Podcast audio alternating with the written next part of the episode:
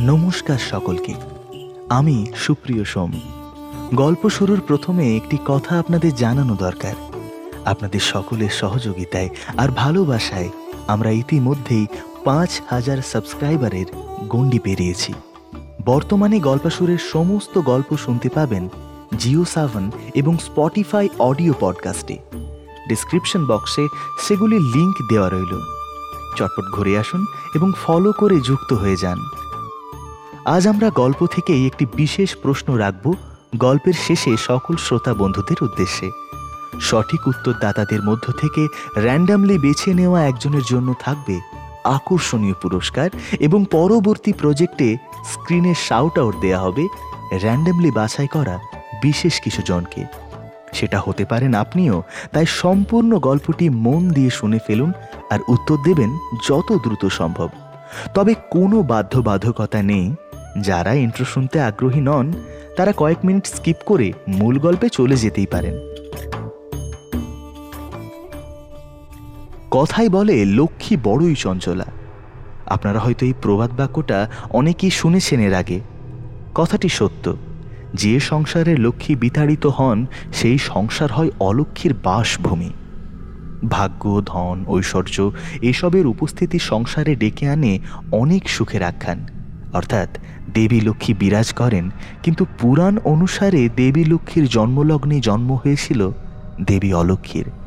অর্থাৎ দেবী লক্ষ্মী ও অলক্ষ্মী একই লগ্নে বিরাজমান হন। কেবলমাত্র লক্ষ্মীর আশীর্বাদ হেতু অলক্ষ্মী স্থান পান না, কিন্তু আরাধনার মুহূর্তের ভুল ডেকে আনতে পারে দেবী অলক্ষ্মীর আগমন। ঠিক যেমনটা হয়েছিল নিঝুমগড়ে, অভিশাপ নেমে এসেছিল সেখানে। তারকনাথ কি পারবে এই সুন্দর গ্রামটিকে রক্ষা করতে? কি এই গ্রামের অশুভ ইতিহাস? এইসব প্রশ্নের উত্তর দেবে সায়ক মিত্রের কলমে লেখা গল্প তারকনাথ তান্ত্রিক ও রুধিরাক্ত অভিসম্পাদ। এই গল্পটির উল্লেখ্য তথা কেন্দ্রীয় চরিত্র তারকনাথ তান্ত্রিক ব্যক্তিত্বটি অনেকাংশে শ্রদ্ধেয় শ্রী বিভূতিভূষণ বন্দ্যোপাধ্যায়ের লেখা অমর সৃষ্টি তারানাথ তান্ত্রিকের আদলে অনুপ্রাণিত ও প্রস্ফুটিত। এই গল্পটির মাধ্যমে আমরা সেই অমর সৃষ্টিকে শ্রদ্ধা নিবেদন করলাম। আশা করি আপনাদের সমগ্র গল্পটি ভালো লাগবে। আজকের গল্প পাঠে পিনাকি তারকনাথ তান্ত্রিকের চরিত্রে পার্থ, অন্যান্য চরিত্রে সুপ্রিয়, সুমিত, বুবাই, মৌমিতা, প্রাহি ও শিউলি। মন্ত্রোচ্চারণে ও সূত্রধারের ভূমিকায় আমি সুপ্রিয় সোম। পোস্টার ডিজাইনে শাওন, গল্পের পরিচালনা ও সম্পাদনায় Rakib, social media executive Sayandeep. শুরু হচ্ছে আমাদের আজকের নিবেদন। হেডফোন কানে নিয়ে হারিয়ে যান গল্পাসুর গ্যালাক্সিতে। তবে একটি কথা, আমাদের প্রিয় শ্রোতা বন্ধুরা, আপনারা অনেকেই গল্প শোনেন, কিন্তু বেশিরভাগ জনই সাবস্ক্রাইব না করেই চলে যান। তাই আপনাদের কাছে আমাদের একটা বিশেষ অনুরোধ, আমাদের চ্যানেলটিকে সাবস্ক্রাইব করে পাশে থাকা বেল আইকনটি প্রেস করে দেবেন। যাতে সব রকম নতুন গল্প সংক্রান্ত আপডেট আপনাদের কাছে চট জলদি পৌঁছে যায়। গল্পটিতে সকলকে শেষ অবধি থাকার অনুরোধ রইল। শুরু হচ্ছে আমাদের আজকের গল্প, সায়ক মিত্রর কলমে তারকনাথ তান্ত্রিক ও রুধিরাক্ত অভিসম্পাদ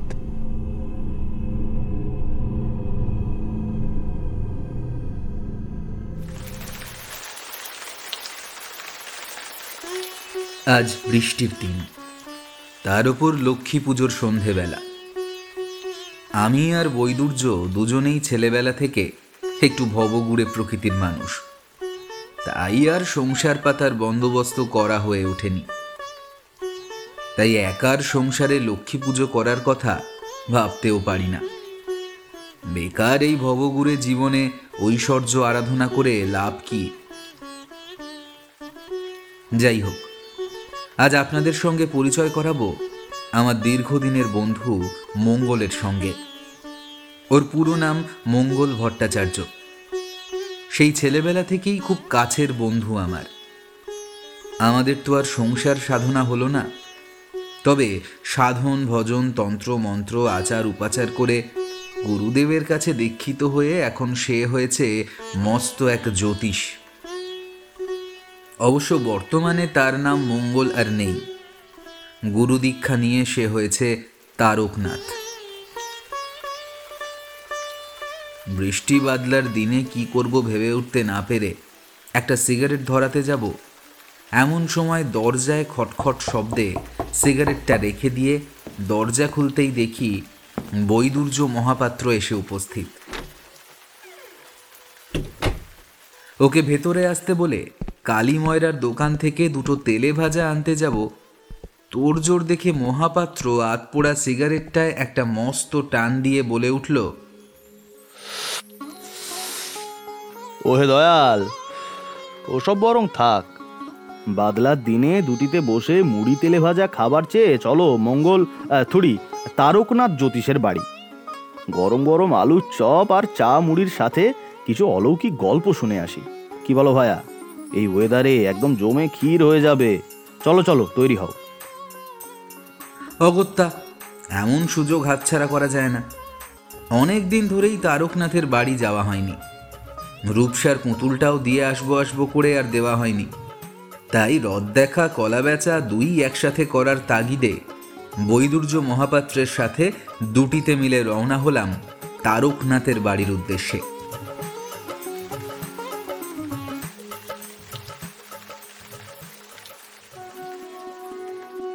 দাওয়ায় বসে এক মনে সিগারেট খাচ্ছিল তারকনাথ।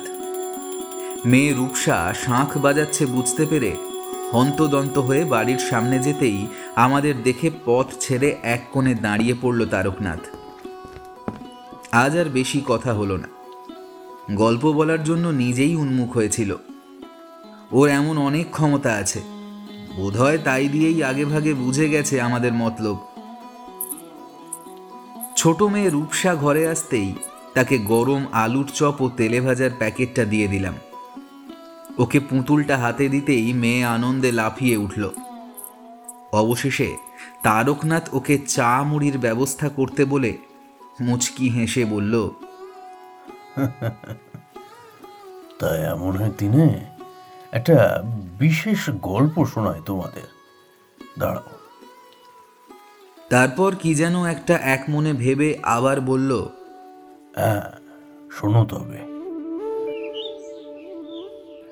আমি সেবার ঘুরতে ঘুরতে পৌঁছালাম গোপালগড়ে। সে যে কি সুন্দর গ্রাম, তোমায় কি বলব? কল কল করে বয়ে যাওয়া নদীর কুলকুল ঠান্ডা জল, চারিদিকে অনেক রকম গাছের সারি। গাছে গাছে ফল ঝুলে রয়েছে।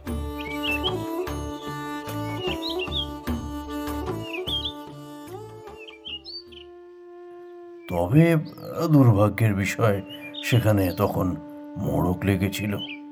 তাই তৎক্ষণাৎ ওই সংলগ্ন দুটো গ্রাম পেরিয়ে নিঝুম ঘরে পৌঁছলাম। সেই গায়ে পা দিতেই বুকটা আমার ছ্যাঁত করে উঠল। মনে হলো নিশ্চয়ই এখানে কিছু অশুভ ঘটেছে। তবে তা যে কি তা জানতে কৌতূহলের বসে পথ চলতি একজনকে জিজ্ঞাসা করলে তিনি বললেন ঠাকুর এ গায়ে থেকো না এ বড় অভিশপ্ত গেরাম। তিনি কথা শেষ করেই হন্তদন্ত হয়ে চলে গেলেন। কারণটা পর্যন্ত ঠিক করে শুধলেন না। অগত্যা এগিয়ে যেতে লাগলাম। রাস্তায় কেউ নেই। আশ্চর্যের ব্যাপার। কোজাগুড়ি পূর্ণিমায় ভরা সন্ধ্যাতে কারুর বাড়ি থেকে শঙ্করধ্বনি শোনা যাচ্ছে না। এ তো ভারী অদ্ভুত গ্রাম। বুঝলাম কিছু তো একটা হয়েছে। অনেক কষ্টে একজন বৃদ্ধাকে দেখতে পেয়ে অনুসন্ধিত সুকণ্ঠে আমি বললাম আচ্ছা এই গ্রামে কি কেউ লক্ষ্মী পুজো করে না? প্রায় বাঘ দেখার মতো চমকে উঠে ঠক ঠক করে কাঁপতে কাঁপতে তিনি বললেন, কে কে কে তুমি বাচ্চা এমন এমন অলক্ষণে কথা কইছ?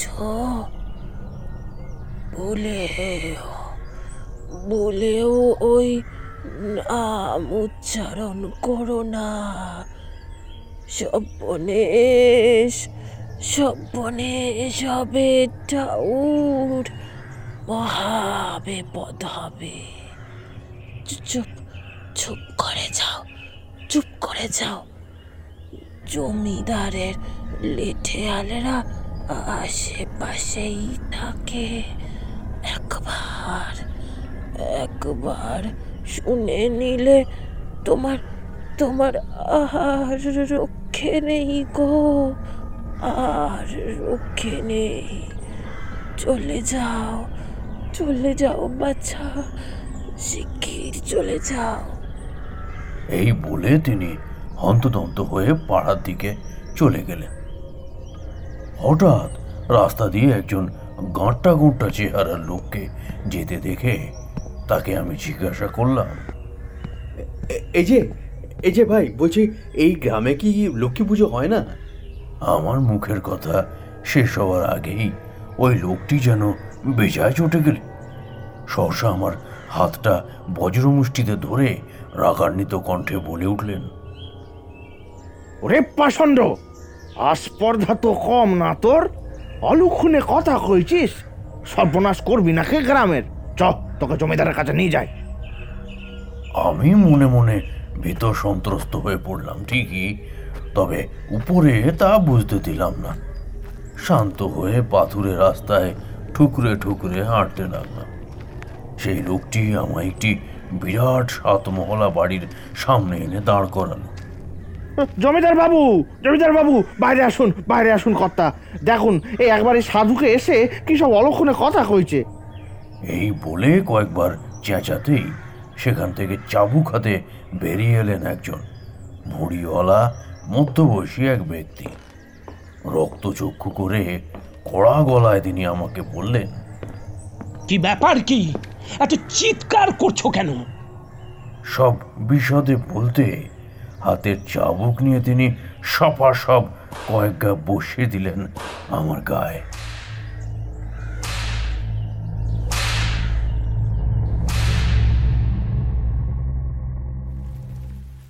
এবার আমরা দুজনেই ডাগর চোখ করে সমস্বরে বললাম তারপর? তোমরা কি ভাবছ? আমি মরেই গেলাম? আরে না না না। আমি ডামর তন্ত্র সিদ্ধ সাধক। তবে সচরাচর সেই শক্তির প্রকাশ ও প্রচার দুটো দেখাতেই আমি নারাজ। তীব্র যন্ত্রণায় ব্যথিত হয়েও ঠান্ডা, শান্ত স্বরে সেই ব্যক্তিকে আমি জিজ্ঞাসা করলাম, মহাশয়, আমার কি দোষ? আমি কি জানতে পারি? আমি তো আমি তো জ্ঞান তো কোনো দোষ করিনি। বলার মধ্যে শুধু বলেছি যে হ্যাঁ গ্রামে লক্ষ্মী পুজো হয় কি না তাতে আমার দোষের কি দেখলেন? ক্রোধিত কণ্ঠে তিনি বললেন কে তুই মূর্খ? এত বড় অপরাধ করে আবার বুক ফুলিয়ে ক্ষতিয়ান চাইছিস? তোর ধৃষ্টতা দেখে আমি স্তম্ভিত। তোর শাস্তি একটাই মৃত্যুদণ্ড। বহুদিন কাপালিক কথাকার আমারই দরবারে এসে আমার কাছেই জবাব দিয়ে চাইছিস। আমি ওনাকে কিছু বলতাম না। মৃত্যু ভয় আমার নেই। তবে শেষ কয়েকটা কথা আমার মাথায় রক্ত জমিয়ে দিল। আমার মতো ডামর সিদ্ধ সাধককে কিনা বোধহীন বলে, মূর্খ বলে আমাকে এত বড় আস্পর্ধা? আমি দৃঢ় কণ্ঠে প্রত্যুত্তর দিলাম। আমি আমি কি ভুল করেছি আমি জানি না। কিন্তু আমাকে মূর্খ বলার স্পর্ধা দেখাবেন না। সাবধান। উনি এবার প্রচণ্ড রেগে গিয়ে আমার দিকে তেড়ে আসতে চাইলে আমি মনে মনে মন্ত্র জপ করে ওই ব্যক্তির কপালের ঠিক মাঝখানে আমার বুড়ো আঙুলটা ছুঁয়ে দিলাম। ব্যাস, যেমন ভাবা তেমন কাজ। কিছুক্ষণ পরেই প্রহারে উদ্যত দুই হাত নমস্কারের ভঙ্গিতে করে হাঁটু গেড়ে আমার পায়ের কাছে বসে অঝরে কাঁদতে লাগলেন। তারপর বললেন বাবা বাবা আমি তোমায় চিনতে পারিনি। অহংকার আমাকে অন্ধ করে রেখেছিল। তবে তুমি আজ যা কাজ করেছ তা অন্যায় বাবা। আমি বললাম কেন? আসলে বাবা আমাদের বংশের এক পুরনো অভিশাপ রয়েছে। যার ফল এই নিঝুম গড়কেই বুঝতে হচ্ছে। বাবা বাবা আমাদের বাঁচান বাবা। দয়া করে দয়া করে রক্ষা করুন আমাদের। আমি তাকে সব কিছু খুলে বলতে বললাম। যা শুনলাম তাতে আমার চোখ জলে ভেসে গেল। আজ থেকে পঞ্চাশ বছর আগে আমাদের বংশের পারম্পরিক লক্ষ্মী পূজায় এক চরম দুর্ঘটনা ঘটে, যার পর থেকে আমরা লক্ষ্মী পুজো বন্ধ করে দিতে বাধ্য হয়েছি। অষ্টধাতুর লক্ষ্মী মূর্তি ছিল আমাদের, মুকুটে হিরে বসানো। সে এক অতি অপরূপ মূর্তি, তবে তার মধ্যেই যে এক ভীষণ অশুভ কিছু লুকিয়ে রয়েছে, তা কে জানতো? লোকমুখে শুনেছিলাম আমাদের সাতখানা বড় বড় উন্নত মানের জাহাজ।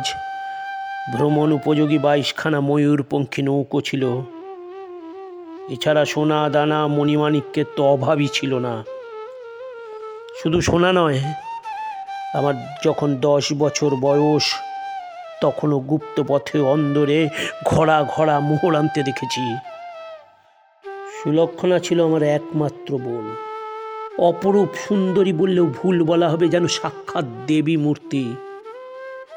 তার কোমর পর্যন্ত কৃষ্ণবর্ণ, কোঁকড়ানো চুল, গৌরবর্ণ দীপ্তিময়ী এক নারী মূর্তি। সর্বাধিক সুন্দর ছিল তার দুটো পল্লব যুগল। বনের হরিণীও হিংসা করতে বাধ্য। সে ছিল আমার বাবা মার একমাত্র কন্যা তথা সর্বকনিষ্ঠা সন্তান। কাজে আদরটাও সে সবার থেকে বেশি পেত। তবে এ নিয়ে আমরা ভাইরা কেউই রাগ করতাম না, বরং তাকে প্রাণ ভরে ভালোবাসতাম। সে ছিল আমার প্রাণাধিক প্রিয় ভগিনী। এ তল্লাটে সবচেয়ে সুন্দর সুন্দরতমা ছিল সুলো। তার সমবয়সীরা সবাই তার সাথে খেলতে যাইতো। সবকিছু সুন্দর যেন তারই জন্য তৈরি হয়েছিল। শুধু কি রূপ কি মিষ্টি স্বভাব ছিল তার। সাত চরেও রা কাটে না। পূজার চনাতেও ভারী মনোযোগ ছিল। সবচেয়ে বেশি ভালো লাগতো দেবী লক্ষ্মীকে। তাতে না কেউ নিজের প্রতিচ্ছবি দেখতে পায়। হ্যাঁ সত্যি তাই। ঠিক যেন লক্ষ্মী প্রতিমাটি। এই সৌন্দর্যই ছিল তার একমাত্র মনোকষ্টের কারণ। আমাদের সেই মূর্তিটি দিয়েছিল বাবার একজন ঘনিষ্ঠ বন্ধু। খুব জাগ্রত মূর্তি। তবে একটাই শর্ত ছিল, রক্তের সংস্পর্শে কোনো মতেই আনা যাবে না।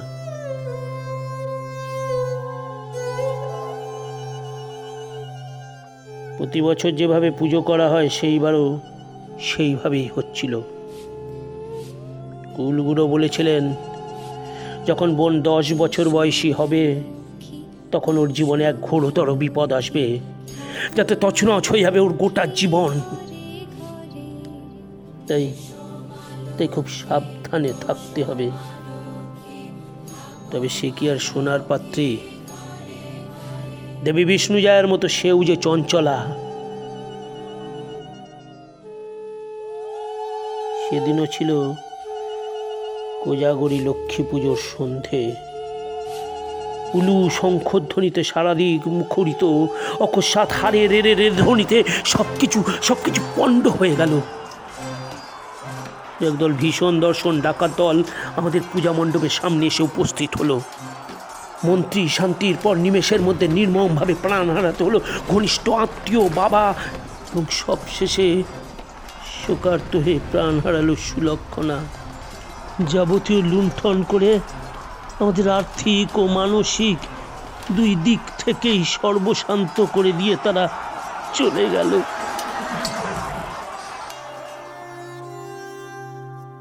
যেহেতু আমরা সম্পত্তি দিতে নারাজ হইনি, তাই চার ভাই, মা, অন্যান্যরা প্রাণ পেয়েছিলাম।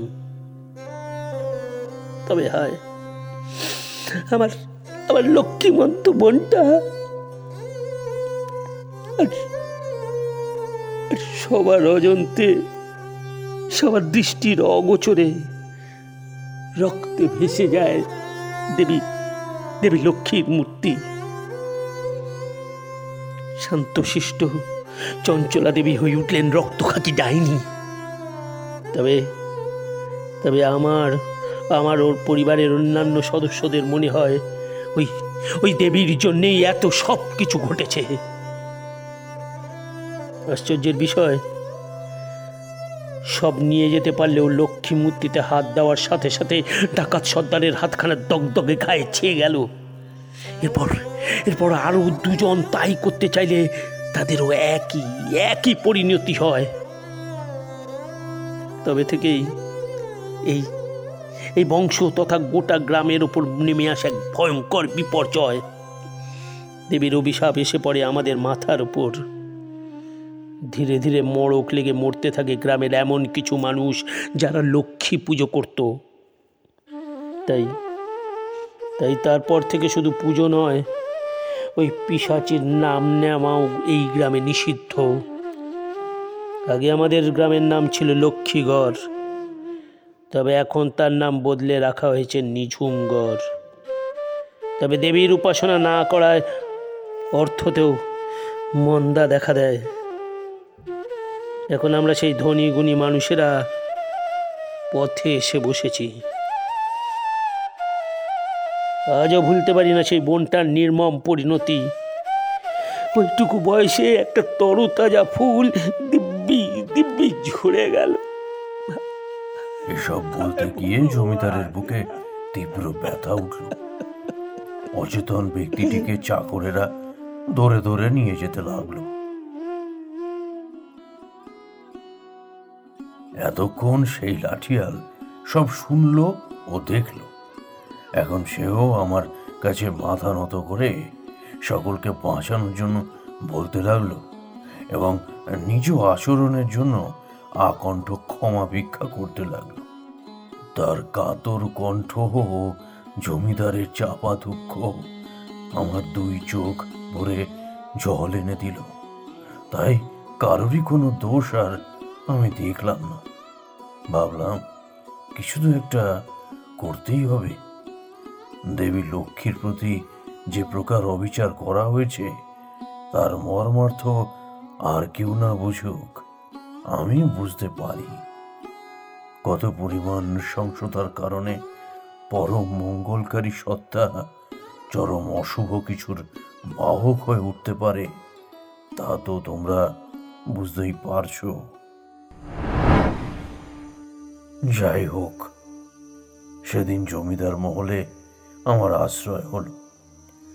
রাতে মহলে আমার ঘরে বসে দেবী মহামায়ার ধ্যান করতে করতে নাকে একটা কটু গন্ধ ভেসে আসলো। ধীরে ধীরে তা তীব্র হয়ে উঠতে থাকল। না, এমন কোনো গন্ধ তো আগে এখানে পাইনি। চোখ খুলে অন্য হয়ে। খুঁজতে লাগলাম তবে তখন সেই গন্ধের মালুম পেলাম না।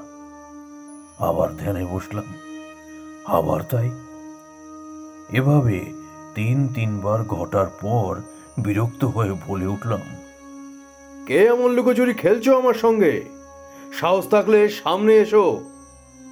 এমন সময় দেখি একটি বাচ্চা মেয়ে ওই দশ মতো বয়স হবে হ্যাঁ হুবহু সুলক্ষণার বর্ণনার সঙ্গে মিলে যাচ্ছে। আমায় ওর পিছনে আসতে বলায় আমিও তাই করলাম। সে হেঁটে যাচ্ছি তো হেঁটেই যাচ্ছি। পথ আর শেষ হয় না। হাঁটতে হাঁটতে গ্রামের বাইরে বেরোতেই এক চমৎকার ঘটল। আমার চোখের সামনে মেয়েটি সৌম্যকান্তি এক দেবীতে পরিণত হলো। হ্যাঁ আমার দিকে তাকিয়ে সুমিষ্ট কণ্ঠে বলল, তারকনাথ, আমি বারুজ্যেদের গৃহলক্ষ্মী। আজ থেকে বেশ কিছু বছর পূর্বে যে প্রাণহানির ঘটনা ঘটেছিল, তাতে আমার মূর্তি অপবিত্র হয়ে পড়ে। আর আমায় বিতাড়িত করে সেই স্থানে প্রতিষ্ঠিত হন দেবী অলক্ষ্মী। তোমাকেই যে কিছু একটা করতে হবে তারকনাথ। আমি করজোড়ে মাথা নত করে বললাম হে দেবী আমায় কি করতে হবে বলুন? আমি যা বলছি মন দিয়ে শোনো তারকনাথ। আগামী কিছুদিনের মধ্যেই রয়েছে বিশেষ দীপান্বিতা অমাবস্যা তিথি। সেই দিন তোমায় দেবী কালীর সাহায্য নিয়ে আমায় প্রতিষ্ঠিত করতে হবে। তবে সাবধান। এই বিশেষ কাজ করার ক্ষেত্রে তোমায় প্রভূত বাধার সম্মুখীন হতে হবে। সেহেতু এই কটা দিন তোমায় নিজেকে ও এই পরিবারের সকল সদস্যকে সুরক্ষিত করে রাখতে হবে। আরেকটি কথা। এই গ্রামের বাইরে এসেই একমাত্র তুমি মহামায়া দেবী অথবা আমার দেখা পাবে। আজ থেকেই তুমি নিঝুমগড়ে কালী মূর্তি প্রতিষ্ঠা করার কাজ শুরু করে দাও। রাতের মধ্যে যে কোনো প্রকারে হোক, দেবী কালীর মূর্তি নির্মাণ করতে হবে এই গ্রামের ত্রিসীমানার বাইরে বসে। দেবী কালিকার প্রতিমা নির্মাণ করতে হবে তোমায়। তবে চক্ষুদান করতে হবে চোখ বন্ধ করে। দেবী বচন শুনে আমি সারা রাত ধরে কাদা মাটি দিয়ে একটা সুন্দর দেবী মূর্তি বানালাম। ওই মেয়েটির মুখটা যেমন ছিল, তেমন ভাবেই বানালাম। সেদিন ছিল কোজাগরি পূর্ণিমার রাত। আকাশ জ্যোৎস্নায় জল জল করছে। এর মধ্যেই হঠাৎ একরাশ কালো ধোঁয়া যেন আমার চারিদিক ঘিরে ফেলল। বুঝলাম, মূর্তিটা নিয়ে নিতে চায়। তবে দেবীর আদেশ অনুসারে চক্ষুদান করা ছাড়া যে আমি সস্থান ছেড়ে উঠতেও পারব না। মনে সাহস এনে এক মনে দেবী কালীর বীজ মন্ত্র জপ করতে করতে যেই না চোখটা বন্ধ করেছি, অমনি দেখলাম কতগুলো কালো বিশ্রী আকৃতির কায়া আমায় গ্রাস করতে আসছে।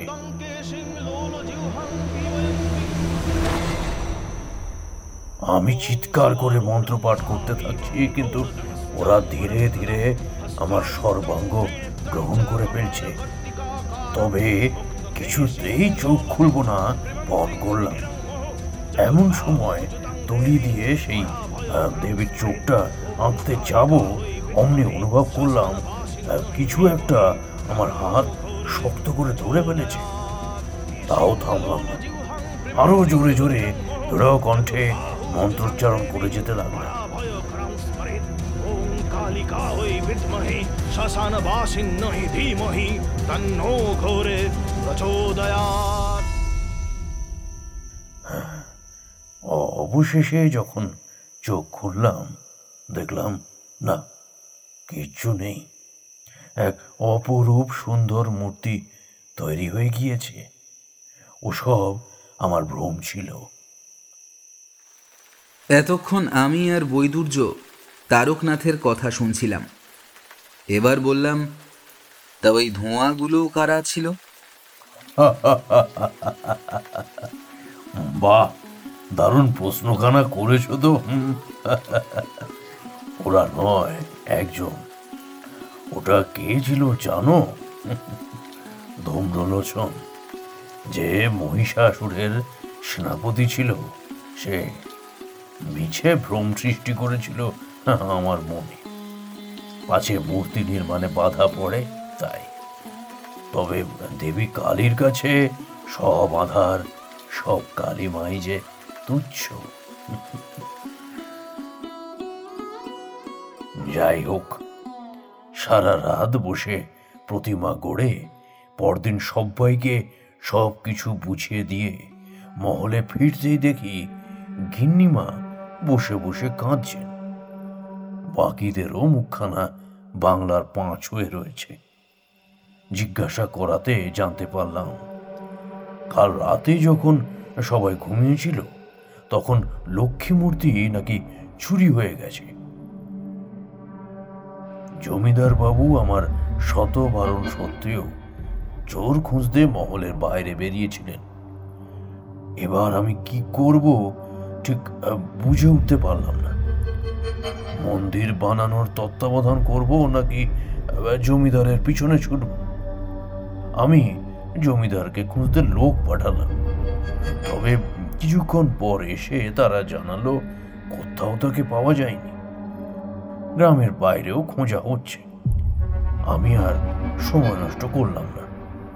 মন্দির দেখাশোনার লোক রেখে বাইরের গ্রামের এক বটতলায় বসে দেবী মহামায়ার ধ্যান শুরু করলাম।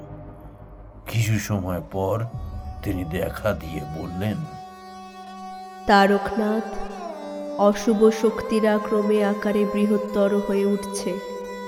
তুমি দেবী লক্ষ্মীর ধ্যান করো। দেবীর কথা মতো আমি ধ্যান যোগে দেবী লক্ষ্মীকে স্মরণ করলাম। আবির্ভূতা হয়ে দেবী লক্ষ্মী আমায় একটা পদ্ম দিয়ে বললেন আমি জানি কেন তুমি আমায় স্মরণ করেছ। এই নাও। এই পদ্মটা রাখো। এতেই তুমি তোমার প্রশ্নের সব উত্তর পেয়ে যাবে। এই বলে দেবী অন্তর্হিত হয়ে গেলেন। ফুলের পাপড়িগুলো নিজে নিজেই উন্মোচিত হয়ে কেন্দ্রস্থলে একটি আয়নার সৃষ্টি করল। দেবী প্রদত্ত পদ্ম মুকুরে স্পষ্ট দেখলাম, জমিদার গভীর ঘুমে আচ্ছন্ন। রাতে সবাই যখন ঘুমিয়েছিল কোনো ক্রমে সে জেগে গিয়ে চোরের পিছনে ধাওয়া করতে করতে কোনো এক অজ্ঞাত স্থানে পৌঁছেছে, যেখানে তাকে বাহ্যিক উপায়ে কেউ কোনোদিনও খুঁজে পাবে না। পদ্মে জানতে চাইলে সে তিনটি শব্দ দেখাল, মনসিজ, পঙ্কজ, পাদৌ। আমার মোটা মাথায় এমন জিনিস সহজে ঢোকে না। হ্যাঁ, অবশ্য ঢোকানোর আবশ্যকতা হয়নি বটে এর আগে। তবে আজ আমায় এর সমাধান করতেই হবে। এবং করলাম মনসিজ মানে মদন অর্থাৎ কামদেব। পঙ্কজ মানে পাঁকে জন্মে যা অর্থাৎ পদ্ম এবং পাদ মানে তলদেশ বা পা।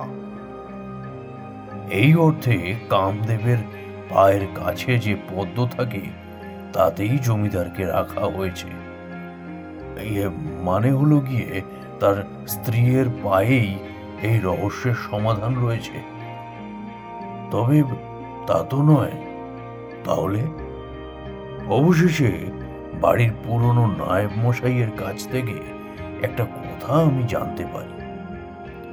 জমিদারের প্রথম স্ত্রী উর্মিলা দেবীর মৃত্যুর পর তার একটি তিন ফুট লম্বা মূর্তি বানানো হয়।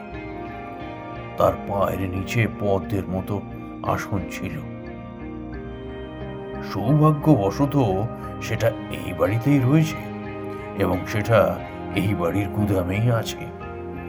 গুদাম ঘরে গিয়ে ঝুল ছেড়ে ভগ্ন দশা প্রাপ্ত মূর্তিটা হাতে নিতেই আশ্চর্যজনকভাবে পায়ের পদ্মটা আলাদা হয়ে ভেঙে চূর্ণ বিচূর্ণ হয়ে গেল। আমি বিমর্ষ হয়ে পড়লাম। এমন সময় সেই আধার ঘরে আমার গলায় থাকা মাদুলি থেকে একটা ক্ষীণ অথচ তীব্র দ্যুতি নিঃসৃত হলো। সেখানে দেবী মহামায়া আবির্ভূত হয়ে আমাকে বললেন, হে তারকনাথ, এটা শুধু একটা ভ্রম। তুমি এত বিচলিত হও না। বরঞ্চ দেবীর আদেশ মতো কাজ করে যাও। মন্দির তৈরিতে মন দাও। প্রতিবারের মতো কিন্তু এবারে আর দেবীর আদেশে মন শান্ত হলো না। বরং আরও বিচলিত হয়ে পড়ল। তৎপরতার সঙ্গে মন্দিরের কাছে গিয়ে দেখলাম, মন্দিরের কাজ যেমন চলছিল, তেমনই চলছে। শুধু দেবী কালীর মূর্তির জায়গায় হারিয়ে যাওয়া অষ্টধাতুর লক্ষ্মী মূর্তি। তবে সেই কালী মূর্তি কোথায় গেল? তবে কি এটা শুধুই একটা ভ্রম? আমি ভাবলাম, এবার বুঝি দুকুলি ভেসে গেল। একদিকে জমিদারের অন্তর্ধান আর অপরদিকে কালী প্রতিমার চুরি যাওয়া। হা ঈশ্বর! আর কি কিচ্ছু করার নেই। হাতে রাখা পদ্মফুলটাও শুকিয়ে কালো হয়ে গেছে। নিশ্চয় কিছু একটা ঘটবে। নিশ্চয়ই ঘটবে হ্যাঁ। দেবী বলেছিলেন কালী মূর্তি যেন কোনো প্রকারে হাত ছাড়া না হয়। চারিদিক তন্ন তন্ন করে খুঁজলাম। কোথাও সেই মূর্তির হদেশ আমি পেলাম না। আর বুঝি কিছুই করার নেই। সকলকে জিজ্ঞাসা করেও কোনো লাভ হলো না। এসব তো আর সাধারণ মানুষের দেখার কম নয়। তাহলে কি আমি ঠকে গেলাম? বাকিরা তো একে কালী রূপেই দেখছে তাহলে হ্যাঁ, আমি কেন? নাকি আমি ঠিক দেখছি? কাউকে কিছু বললাম না। তবে শতবার দেখেও সেই একই জিনিস ঠেকছে। দেবীর ধ্যানেও মন টিকছে না। কেউ একটা কলকাঠি নিশ্চয়ই নাড়ছে, হুম। এমন সময় আমার রাতের খাবার দিয়ে গেল চাকর বদন। আশা থেকে ওই আমার পরিচর্যা করছে। মাটিতে পাই পড়তে দেয় না। তবে মনটাও তো দোলাচলে রয়েছে। খাবারটা খেয়ে ঘরের চারিদিকে একটু হাঁটাচলা করছি, এমন সময় পায়ে বিজাতীয় কিছু একটা ঠেকলো। এসব ভারী গুপ্ত ব্যাপার, তাই আর প্রকাশ করছি না সে চাইলে কেউ মিথ্যা বা আষাঢ়ে গল্প ভাবলেও ভাবতে পারো। আমার ভাই কিছু এসে চায় না। তারকনাথের বিষণ্ণ মুখ দেখে স্থির করলাম যে এবার আমাদের কিছু বলতে হয়।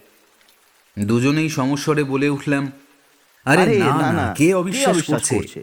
দেবীর এমন বিষয় আসর আমরা নিতান্তই নগণ্য। আপনি গল্প বলুন। হ্যাঁ বুঝলাম কোনো প্রকারের সম্মোহনী বিদ্যা বা ওই জাতীয় কিছু প্রয়োগ করা হয়েছে। কোনো সময় অতীব সন্তর্পণে কেউ আমার এক গাছি চুলও কেটে নিয়ে চলে গিয়েছে। হুম, ঠিক তাই। বশীকরণ করা হয়েছে আমার ওপর। তবে তাতে বিশেষ সুবিধা করতে পারবে না কেউই। ভাবলাম আচ্ছা এসব জিনিস আমার ঘরে কে রাখল?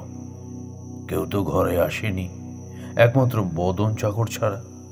আর আমি বাবু রাতে ঘরের দরজা খুলেই শুতাম, কাজেই কার্যসিদ্ধি করতে দেরি হয়নি। তাহলে কি ও? সন্দেহ জাগল। প্রবল সন্তর্পণে ওর পিছু নিতে থাকলাম। পিছু নিয়ে দেখলাম ও কোথায় যায়।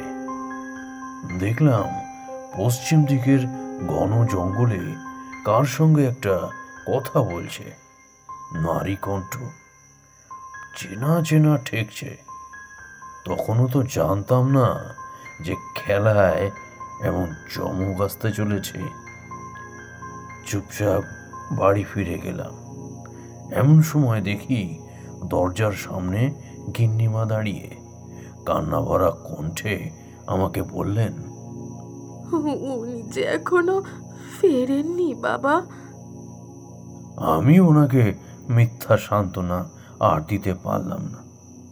মুখ বুঝে ঘরে চলে এলাম। রাতে আজ জেগেই রইলাম। সকলেই ঘুমিয়েছে। এমন সময় একটা চুরির ক্ষীণ রিনিঝিনি শব্দ আমার তন্দ্রা ভাঙালো। বাইরে গিয়ে দেখি একজন মধ্যবয়সী গোছের মহিলা বাইরে বেরিয়ে গেল। চাদর মুড়ি দেওয়া, তাই ঠিক বুঝতে পারলাম না। তাহলে কি এই বাড়িরই কেউ? সবার ঘরের দরজা তো বন্ধ। কিন্তু গিন্নিমা, সর্বনাশ। বুঝলাম, খুব নিম্নমানের সম্মোহনী বিদ্যা প্রয়োগ করা হয়েছে বাড়ির সকলের উপর। তাই সবাই ঘুমাচ্ছে। আমার উপর সেই বিদ্যা প্রযুক্ত হয় না। তাই আমি জেগে আছি। তাহলে এতক্ষণ যা দেখছিলাম, যা শুনছিলাম, সবই ভ্রম। এ ছিল আমার কল্পনার অতীত।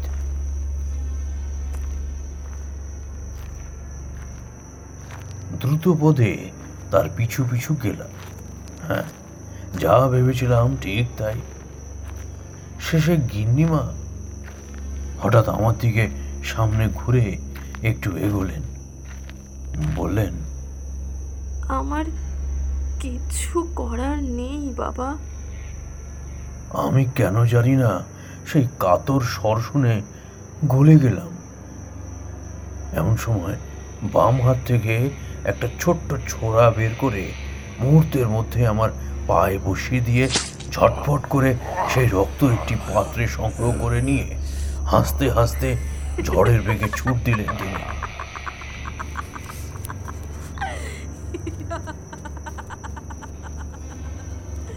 ঠিক বুঝে উঠতে পারলাম না ব্যাপারটা।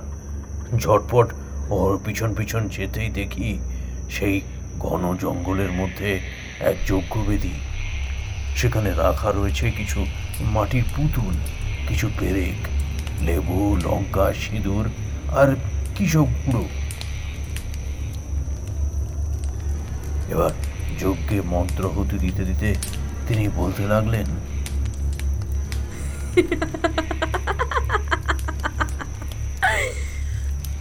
তুমি কি ভেবেছিলে?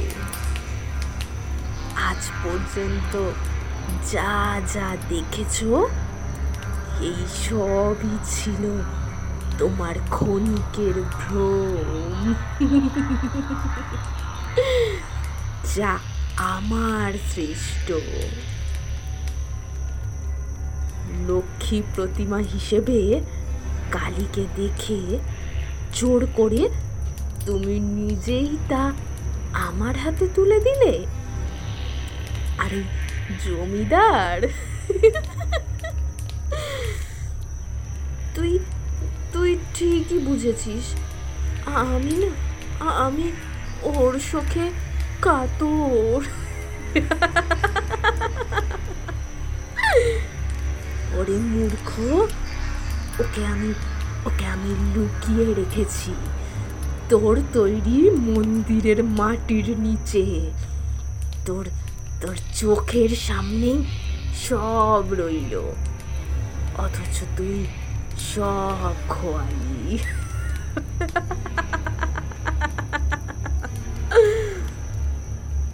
শোন, আমি আমি পিসাচ সিদ্ধ।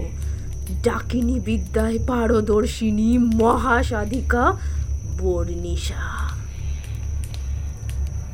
লোকে আমায় মধু নামে চিনলেও দীক্ষার পর আমার এই নাম হয়। ওই যে নরনারায়ণ বাড়ুজ্জে ও হলো বণিক রত্নাকর তথা বিভূতিধর বাড়ুজ্যের নাতি। ওই ব্যক্তি আমার ঠাকুরদার খুব ভালো বন্ধু ছিল। কিন্তু ও বিশ্বাসঘাতকতা করে আমার ঠাকুরদার সর্বস্ব লুট করে। পয়সার জোরে সব ধামাচাপা পড়ে গেলেও আমরা ভুলিনি। ওই নরনারায়ণও এই সব জানে না। তবে আমার ঠাকুরদা গুপ্তভাবে তার সম্পত্তির অর্ধেকাংশ রেখে দেন। হয়তো হয়তো তিনি জানতেন এমন হবে। এরপর আমার বাবা তন্ত্রসিদ্ধ হয়ে নিজেই আমায় দীক্ষা দিয়ে সব ঘটনা বলেন। এবং এবং আমার মধ্যে প্রতিশোধের আগুন জ্বালিয়ে দেন। এরপর এরপর আমার বাবা তন্ত্রসিদ্ধ হয়ে নিজেই আমায় দীক্ষা দিয়ে সব ঘটনা বলে এবং এবং আমার মধ্যে প্রতিশোধের আগুন জ্বালিয়ে দেয়। এরপর ওর প্রথম স্ত্রীকে বান মেরে হত্যা করে নিজে ওর স্ত্রী হয়ে আসি। ডাকাতের ব্যবস্থাও আমি আর আমার বাবা মিলেই করি। আজও আজও যদি এক ফোঁটা রক্ত দেবী লক্ষ্মীর মুখে ছেটাতে পারি, তাহলেই খেলা সাঙ্গ। বিনা অর্থে মরবে সমগ্র বাড়ুজ্যে বংশ। এরপর আমার আর কিছু মনে নেই। আমি অজ্ঞান হয়ে গিয়েছিলাম।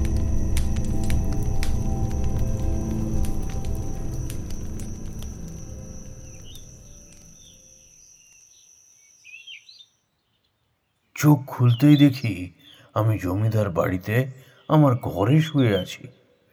সকালের স্নিগ্ধ সূর্যলোক ফুটে উঠেছে গগন ভেদ করে এবং সেই আলো এসে পড়েছে ঘরের জানালার ফাঁক দিয়ে। কিন্তু আমার মনে স্বস্তি নেই। আমি যে কি করব আর কি না করব কিছুই বুঝে উঠতে পারলাম না। এমন সময় দেখি চাকর বদন আমায় ডাকছে। আমায় দেখেই চিন্তিত কণ্ঠে বলল বাবা কি কি হয়েছে আপনার? এত ঘামছেন কেন? আমি ক্রোধনমত্ত গলায় বললাম শোনো বনিতা একদম করবে না। আমি তোমাদের সব সত্যি জেনে গিয়েছি কিন্তু।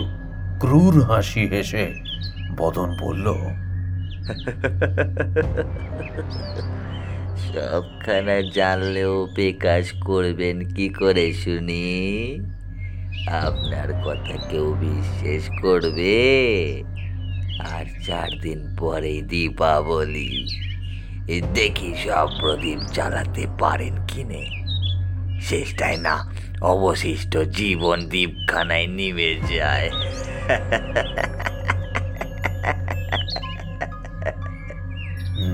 বুঝলাম।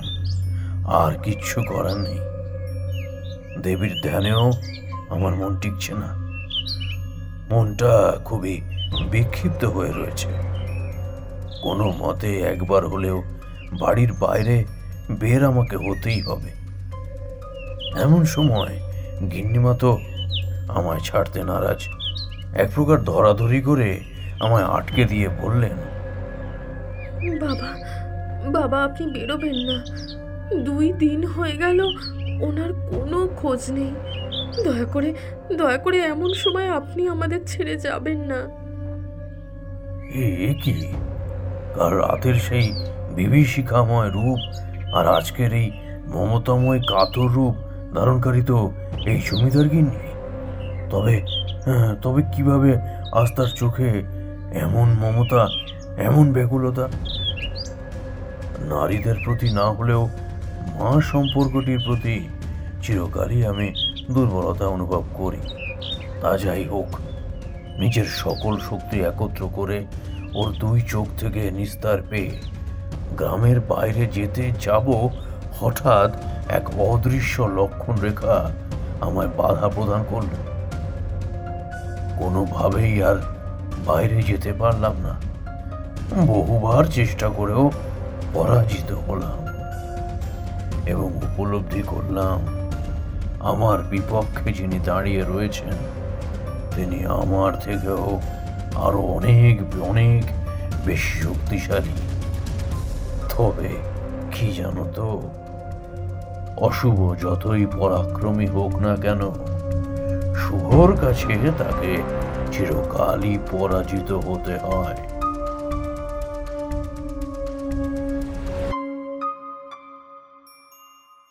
এর বাকি কিছুদিন স্বাভাবিকভাবেই কাটলো। এবার আসলো সেই বহু প্রতীক্ষিত বিশেষ তিথি, দীপান্বিতা অমাবস্যা তিথি। চতুর্দিক অমাবস্যার আলোয় ঢেকে ফেলার আগেই গ্রামের উপর নেমে আসলো এক অপশক্তির অশুভ ছায়া। জানি ও আমায় কোনো রকম আঘাত করবে না দেবীর বরের জন্য। তবে আমার প্রতিরোধের ক্ষমতা যথার্থই আছে ওর। আবার সেই বিদ্যা প্রয়োগ করে গ্রামের সবাইকে নিদ্রামগ্ন করে দিয়েছে সে। আমি ডামর সিদ্ধ বলে আমার উপর তুচ্ছ সেই উপক্রম খাটালো না। এবার এলো মুখোমুখি হওয়ার পালা। দিনের রৌদ্রোজ্জ্বল আকাশ হয়ে উঠল গাঢ় কালো। অমাবস্যায় আমার সামনে এসে দাঁড়াল সেই সরল স্বভাব, সাদামাটা শাড়ি পরিহিতা এক নারী। গিন্নিমা, তবে তার চোখে আজ করুণা নয়, হিংস্রতা ফুটে উঠেছে। আমার দিকে এক দৃষ্টে কিছুক্ষণ তাকিয়ে থেকে সেই আদর মাখা মিষ্টি গলায় বললেন, আজ আজ যে সব শেষ। সাধু সাধু তারকনাথ। আসলে আসলে কি বলতো? তোর তোর উদ্দেশ্য শুভ হলেও তা আমার প্রতিশোধের আগুনে পুড়ে ছাই হয়ে যাবে। আমি আমি জানি যে তোকে তোকে কোনো রকমের আঘাত আমি করতে পারব না। তবে তোকে আটকে রেখে আমার আমার ক্ষত নিরাময় তো নিশ্চয়ই করতে পারব।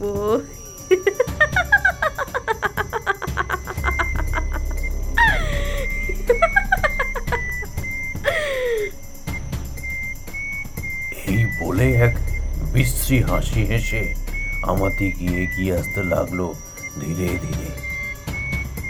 প্রায় এক হাত দূরত্বের মধ্যে এসে কি যেন একটা মন্ত্র বিড়বিড় করার পর মুহূর্তে আমার চারপাশ দিয়ে এক অগ্নি নির্মিত গোলকের সৃষ্টি হলো।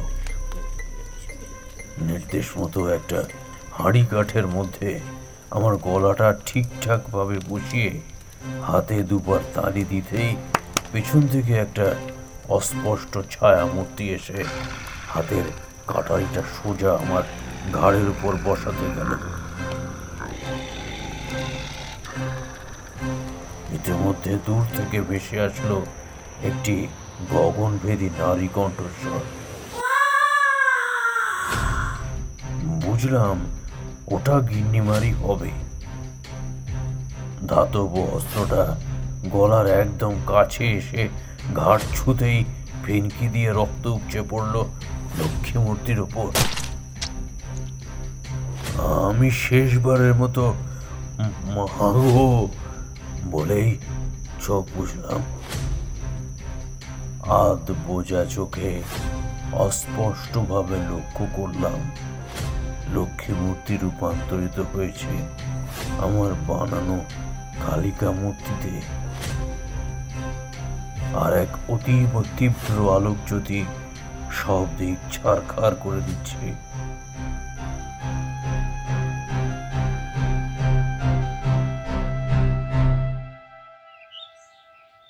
যখন চোখ খুললাম, দেখলাম আমি জমিদার বাড়ির দালানে পড়ে রয়েছি। সকলে বিস্মিত বদনে আমার পানে চেয়ে আছে। চোখ খুলতেই গিন্নির খবর জানতে চাইলে জমিদার বাবু বললেন আপনি স্থিত হন ঠাকুর মশাই। সব ঠিক আছে। আমরা ওর স্বরূপ বুঝে গিয়েছি।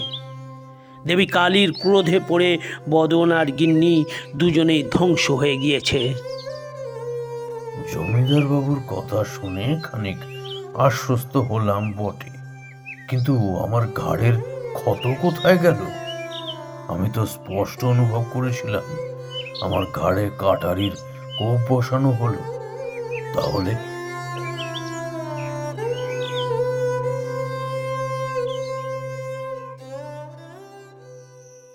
পরের দিন রাতে আমার স্বপ্ন দিয়ে মা মায়া দেবী বললেন, তারকনাথ, সব বিপদ কেটে গিয়েছে। তোমায় রক্ষা করেছেন স্বয়ং দেবী কালী। ওই যোগিনী তোমায় ভ্রমিত করার চেষ্টা করছিল, অথচ স্বয়ং দেবী কালী যে ওকে পূর্বেই দিকভ্রষ্ট করে দিয়েছেন, সেও আন্দাজও করতে পারেনি। তুমি যাকে কালী বলে জ্ঞান করছিলে তিনি আসলে দেবী কালিকা। ওই দুরাত্মা সহ আর সকলেই যা দেখেছিল তা ভুল।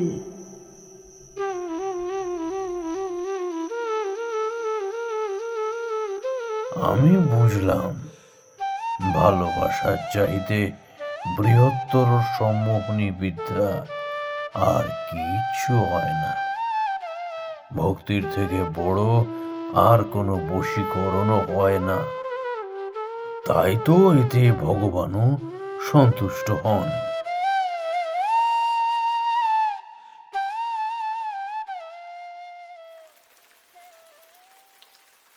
তা এবার বুঝলে তো রক্ত স্নাত হয়ে মা লক্ষ্মীর কোনরূপ পরিবর্তন হয়নি। শুধু তার শক্তি হ্রাস পাওয়ার ফলে তিনি আমায় নিঝুম গড়ে পাঠিয়েছিলেন। এই অবধি বলে জ্যোতিষ তারকনাথ ভট্টাচার্য থামলেন এবং পাশের প্যাকেট থেকে একটা বিড়ি ধরিয়ে কি যেন একটা গভীর চিন্তায় মনোনিবেশ করলেন। বুঝলাম গল্প শেষ হয়ে গেছে আর এদিকে বৃষ্টিটাও থেমেছে। কিন্তু মেঘের গর্জন একটু আধটু শোনা যাচ্ছে বটে। আমরা দুজনেই এই আশ্চর্য গল্প শোনার পর আর কোনো কথা না বলে পাতে পড়ে থাকা চপ মিষ্টিগুলো গোগ্রাসে খেয়ে বিদায় নিলাম।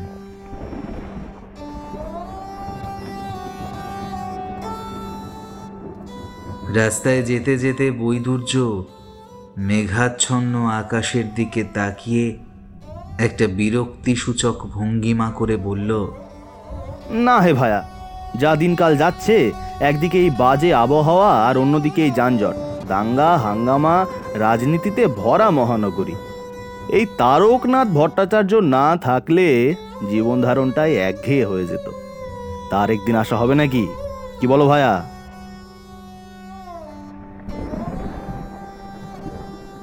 আমি কোনো কথার জবাব দিলাম না। আজ তারকনাথ ভট্টাচার্য যা গল্প শোনালে এরপর আর কি কোনো কথার অবকাশ থাকে?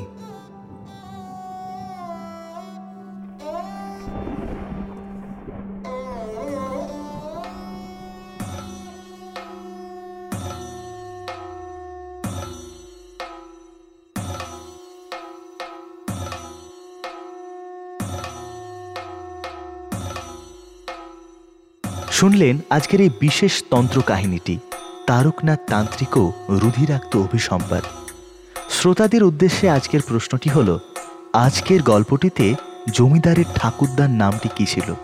প্রশ্নটা আরেকবার বলে দিই, আজকের গল্পটিতে জমিদারের ঠাকুরদার নামটি কি ছিল? উত্তর দিন কমেন্টে, কেমন লাগল গল্পটি? সেটা কমেন্ট সেকশনে জানাতে একদম ভুলবেন না। পরবর্তী ক্ষেত্রে এই তান্ত্রিক চরিত্রটিকে সিরিজ রূপে পুনরায় ফিরে পেতে চান কিনা তা কিন্তু জানাতে হবে আমাদের। অবশ্যই লাইক করুন, শেয়ার করুন এবং পাশে থাকুন। দেখা হবে পরবর্তী উপস্থাপনায়। শুভরাত্রি।